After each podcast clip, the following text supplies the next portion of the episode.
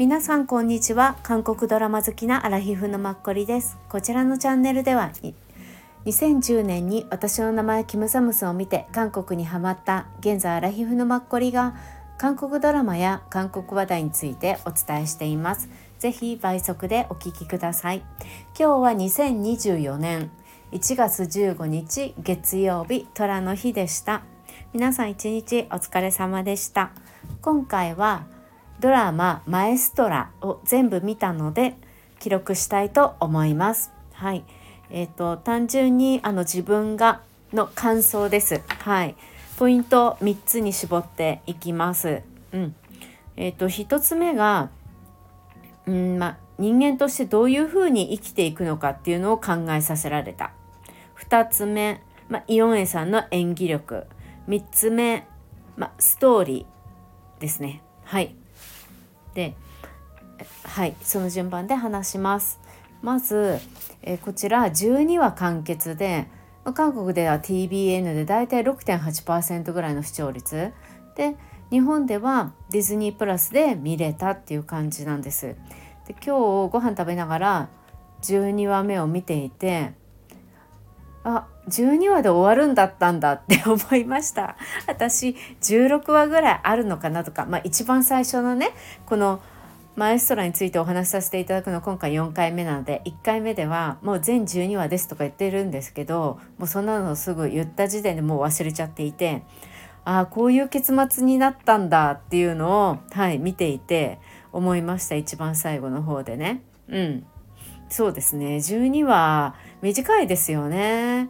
うん、今までの16話に慣れちゃっている方からすると12話ぐらいでやっぱりちょっとまたストーリー展開がそこから最後盛り上がるかどうなるかみたいな、うん、別れ際みたいな感じのイメージがあるのでやっぱり12話で終わるっていうのは、うん、こうなんだろうね山並みのなんだろうな大きく山をこう登って降りるっていう感じではないですよね。丘を登ってそのままなんかなだらかに歩くって感じ？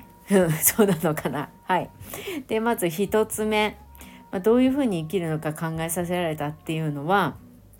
うん。まあね。なんか今更そんなアラフィフになって何言ってんだっていう感じなんですけど今回このイオンエさん自体がうん。まあ一人の女性がこう仕事？と人間関係ですよね。パートナーとか、うん、あと病とかその3つが同時にいろんなことが日常で起こってきてそれに向かっていく姿かなって思って。で彼女は今まで仕事を一番メインにやってきたからある意味それをしっかりやってきたからね。彼女のコアはあるじゃないですか。でずっと心まあ不安とか心配とかで胸の中でくすぶっていた病っていうものに対する恐れとか恐怖っていうのと今回立ち向かったりもしたしプラスあのパートナーとか、まあ、一緒に仕事をする仲間たちとですよね。と一番最初は、まあ、衝突があったり予想外な流れになったりもう人間関係は自分の想像とか自分の力ではどうにもならないし予測ができないからその場その場でやっぱり自分が対応していくわけなんだけれどもそれにま乗っかっちゃったり流されたりせずに彼女はやっぱり自分の考えをやっぱりうんきちんと持ってそれで自分であらすじを作って進んできたでしょ？多分それは仕事をすごく一生懸命やってきたことから、うん、そういうふうな自分の考えとか出てきたんでしょうし自分のことを知るとかね、うん、選ぶっていうこととか決断とか、うん、やっぱりなんかね自分はこれをやってきたやっているやりたいんだっていうやっぱりこう一つ、うん、あるっていうのは強いなっていうことと、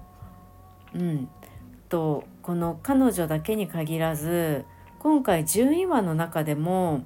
少ないのに12話って結構出演者いろんな人にスポットが当たった気がするんですよね。指揮者であるイヨンエさんは当然ながら、まあ、過去青春時代ちょっと付き合って、うん、楽しい記憶があって、うん、でまた再び再会した相手の男の人は、まあ、ずっとイヨンエさんを思ってたっていうイムンセさんですよね。イムンセさん自体の、うんまあ、今までの過去と現在と彼の今の気持ちあと旦那さんですよねヨエさんの。思いっきりなんか途中からどうしちゃったのっていう風にまあ途中からじゃなくて本来はもともとだったんだけどヨエさんにとってはえってもうなんか自分が選んだ人とは思えないような表現ぶりになっちゃって一番最後はまあねああいう風になってなんかそれも本当なのかなとか私はすごい疑ったりとかもしたんですけどうん。あとはやっぱあのルーナーですよね。うん、いるな、うん、彼女、うん、もやっぱり生い立ちっていうのが一番大きいんだろうなっていうのも思うしあとあそこのオーケストラを、まあ、まとめていた団長みたいな方、うん、パク・ホサンさんもそうだしあとまあ旦那さん浮気していた相手の女性ですよね。お腹が大きくなった人とかあとはまああのイオンエさん来る前まで指揮者だった方とかあとイオンエさんのお父さんとお母さん、うん、あとまあイオンエさんの親友幼なじみであり今現在お父さんのもとで一緒に、まあ、お仕事されている方とかあとは本当にあのなんだろうなオーケストラの人それぞれですよね。うん、あの一番何でしたっけ？オーケストラのバイオリンで一番のトップだった、まあ、イオンエさん自体を子供の頃から、まあ、知っていて可愛がってくれていたおそらく。でお父さんとも親しい、うん、男性の、うん、先生をまあそこの座席から違う座席に移すっていうことからやっぱりその先生とのねあれもあったりしたし、うん、そうかといえば他のまあねいなくなっちゃった、まあ、団員の方もいたりとか、まあ、さえ最初はやっぱりなかなかイオンさんにみんなはね納得できなくてでも徐々に変わっていくっていうその変わっていくのはねなんかとなくうまく12話で表現できていたよなっていうのは感じたんですけど、うん、であとまあ旦那さんと親しい中の、まあ、男性の方での団員さんの方とかもいらしたし、うん、そうですよね。あと、まあ、イムンセさんのことを好きなまあ、あの女の人と、まあ、そのお兄さんもともと2人を昔から知っていたっていう感じだと思うんですけどね。財閥の2人兄弟。だったりとか、うん、あとあれですよね警察の人あの人私あんなにいっぱい出てくると思わなかったのすごいもう言っちゃいけないことをすごい言うんですけどあの方多分すごく顔がもう警察のああいう役にぴったりでより一層雰囲気を作られてはもちろんいると思うんですけどほんとぴったりっていう感じで本当に嫌なやつとか思ってねえヨンエさんを。もう本当にヨンさんはどうにかして打ちのめそうと最初してたじゃないですか。で途中からまあ協力してほしいみたいになったけどあれもなんかさ手のひら返しみたいにすごく見えたっていうか軽く見えちゃってストーリーがそうまたそれね後ほど話すんですけどまあいずれにしても結構すごく出てきた人も多かったよね20人ぐらいとか。うんあの大げさに言えばでも結構一人一人が記憶に残るぐらいスポットが当たった気がするんですよね。だからこうあこの人はなんかこういう生き方をしてるんだなとか私結構その人となりが見えた気がして、うん、結構やっぱりどういうふうにみんなこう生きているんだなとかいうのを考えさせられたかな。うん、だからそれが、まあ、自分にねもちろん置き換わってうん、ちょっとどういうふうに自分が生きたいのか生きていくのかっていうのを改めて考えるいい機会になりました。はい。っていうことかな。はい、で次。イオンエさんの演技力、うん、もうこれは私初めてイオンエさんのドラマを見て最初あのお話しさせていただいた時にも言ったんですけどこの人の演技とかこの人自身のドラマの中での存在が好きだなって思って最後までイオンさんの演技は私はとても好きでしたしまあこのね外見ここまでキリッとして整えてくるこの役柄にぴったり合わせるっていうのも本当すごいし、うん、うん、もう本当にねプロですよね。かっこいいなって思いますしイムンセさんと10歳も年の差があるのに全然私はそれをあんまり感じなかったです。うん、イムウンセさんも逆に、まあ、イオンさんに合わせようとされた部分もあると思うけれども、うん、イオンさんすごいですよね。うん、いや本当にすごいなって。50代のね韓国女優さんたち何人か有名な方たちいらっしゃるけどやっぱり、ね、50代でもそこまで主役を張れて、うん、ピンをできるっていうのは毎回毎回多分ご本人自身もドキドキされるでしょうけど、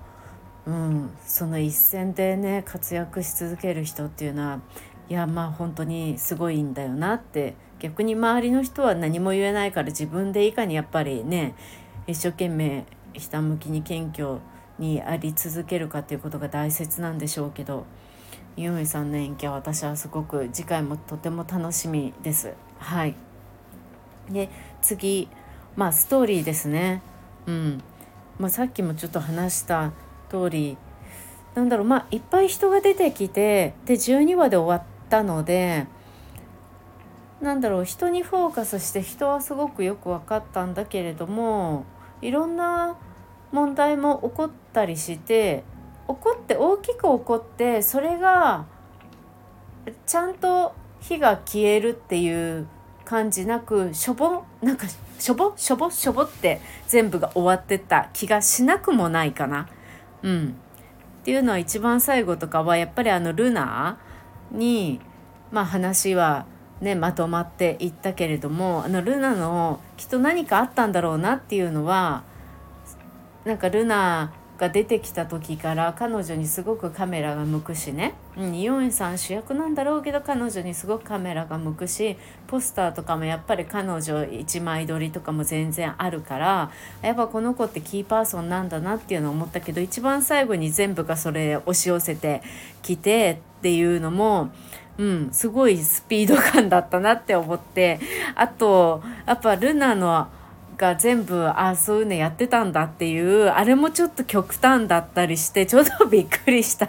にも私的にはしました。香水とかは旦那さんかなって思っていたからあれもちょっとあそうだったんだなって思ったりあと旦那さんが浮気して妊娠している人とかあの車のとかね。それもそうだったんだとか。あとあのその浮気した相手の女性が、まあ、イオンエさんと2人で最後話した時にねカナダに行くって言われていて、まあ、これもこれでなんか23話前まではこの人たち結構すごく盛り上がってたけど急激になんかしょぼってなったっていうか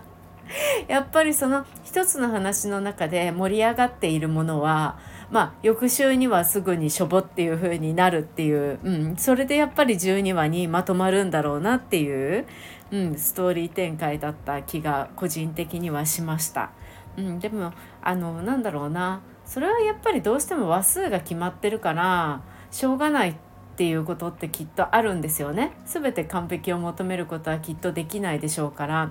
そう思うとそのあ今これが問題だって思うことは明確にすごくわかるからね、うん、その結末はしょぼってなっても次にまた新しい問題がその時に勃発してるからそっちに私たちの気はいってるからまあそれはそれでいいのかっていうふうに思える、うん、かな、うん、そう思うと別にこのストーリーの、まあ、ボリューム感ですよね。強調するところとそうじゃないところはうん、まあバランスが取れていたのかもしれないです。一番最後ちょっとびっくりした。全部なんかルナにあそうだ。で私イムーセさんもどっか怪しいところがあるのかなとか最後の3話ぐらいとかでなんか彼の動きを見てて若干思ったりしてでもそれを打ち消したりもしたりしてたからあイムーセさん結局何でもなかったんだみたいな。うんそうですね。まあそういうのよくありますよね韓国ドラマで。あこの人もひょっとしてみたいなカモフラージュ的な動きがあったりとかする、うん、でもあの秘書の男の子とかもなんかさあの子の存在がいまいち私の中で腑に落ちなかったんです最後まで。まあ、イムンセさん可愛がってる、まあ、男の子っていうのは分かるしだからねああいうふうに送り込まれてきてうん。なんか自分の仕事をやってて。でもまあやめそれがバレてまあ、やめてもいいけどあの本人的には痛いって思ったわけじゃない？だからねあの仕事の場所としてもそこは本人には良かったんだっていうイムンセさんにまあなんだろうなこう支持されてるだけでもないんだっていう仕事の場所も探してたんだみたいなのもなんか単純に思ったりとか。であとまさかあんなにねルナの家でああいう風になってるとは思わなかったからあれもなんか本当にびっくりしたし。うんだからどこまでねイムンセさんその関係性がどうなんだろうってイムンセさんが最後すごい深刻に心配してたりとか。まあそれはわかるんだけどいまいちこの人の存在が私にとってはちょっとうんそうかな。なんかあんまり最後までよく分からなかったかなっていう。でも男の子が可愛かったからまあいいんですけど。うん。そんな感じですかね。うん、12はね最近すごく多いですよね。うん、やっぱりなんだろう何でもこう私がこうやってお話しさせていただくのもそうなんですけどあこれも話したいこれも話したいって思っちゃうと結局何にも伝わらなくてこの人何話してたっけみたいになっちゃうんですよね。うん、だからやっぱり伝えたいことは一つとかうん、絞らないといけなくてでドラマとかもやっぱり伝えたいことは何とか、うん、あるんでしょうけどどうしてもこう登場人物がいっぱい出てきたり何したりするとねどうしてもボリュームが出てきちゃいますよねあの内容が、うん、ドラマの内容がね。そうするとやっぱりこうストーリーねうまくこう運んでって全てにこんなね理解納得させるなんていうのは無理だから。うん結局今回のこのストーリーは、まあ、イオンエさん一番最後は、うん、ちょっと休んで自分の人生をこれから取り戻そうっていう感じのねスタートを切り始めたから良かったっていう感じですよね。うん、でも彼女がやっぱり一人まあ一人でっていうか一生懸命こうね自分の人生と向き合ってきたっていうのは本当に大きいからね素晴らしいなって思います。した。うん。旦那さんがどうなっちゃっても誰がどうなっちゃっても彼女は自分の足でね立っていける結果をちゃんと地道に作ってきたわけだから、うん、やっぱりそう私も行きたいなっていうのをすごく、うん、今回見せられたかな。うん、はい以上です。皆さんいかがでしたか？うんあとはもうなんか出演者の人たちもみんななんか良かったと思うし映像自体も私すごく見やすくて良かったし大体ね練習室とかねそういう感じでしてたもんね場所は。あとはあのイオンエさんが住んでいるあのまあマンションホテル、うん、ホテルですよね。とあとお父さんとの実家でお母さんはちょっと病室もあったりとかあとイムンセさんのまあじあのお仕事場がちょっと映ったりとか、うん、そんな感じだもんね。あんまりまあ外でオ、ケとかを見れたのは良かったかなそうあとそう久しぶりに私なんかこういうオーケストラとかクラシックを耳にしてあ改めてやっぱ、うん、久しぶりに生を聴きに行きたいなっていうのも思えました。うん、音楽のいいですよねクラシック。まあ、のだめカンタービレとかがね私にとってはすごく一番身近だったドラマですけどクラシックのドラマとかあとだ、まブラムサ好きですか?」とかパク・ウンビンさんのあれもすっごく良かったから皆さん是非見てみてくださいあのパク・ウンビンさんも私ほんと良かったあんなにいいと思わなかったなんとなくドラマのタイトルからして面白くなさそうだなって思って避けてたんだけどあの変な弁護士ウヨンウを見てからやっぱパク・ウンさんのものは全部見ようって思ってそう見てみたら本当に良かったから、うん、見てみてください皆さん。うん。そうかな。はい。なのでねちょっと今年はコンサートにクラシック久しぶりに行こうと思います。はい。今回もお聴きくださってありがとうございました。皆さんアラヒフの方マエストラ、うん、イオンエさんぜひ見てみてください。はい。おも最初結構面白かった。途中からねなんとなく私だんだんなんかそのと最初の最初ちょっと34話ぐらいからわーって面白くて8話9話ぐらいからだんだん私なんかペースが下がってったんですよね。うん、でもまあそのぐらいで終わったからよかったよね12話で。うん。はい、皆さんもいかが感じられるか是非あの皆さんの感想また教えてください。インスタでコメントいただけたりメッセージいただけたら一番ありがたいです。はい、はい。えー、明日1月16日火曜日は大安です。皆さんにとって良い一日になることを願っております。今回もありがとうございました。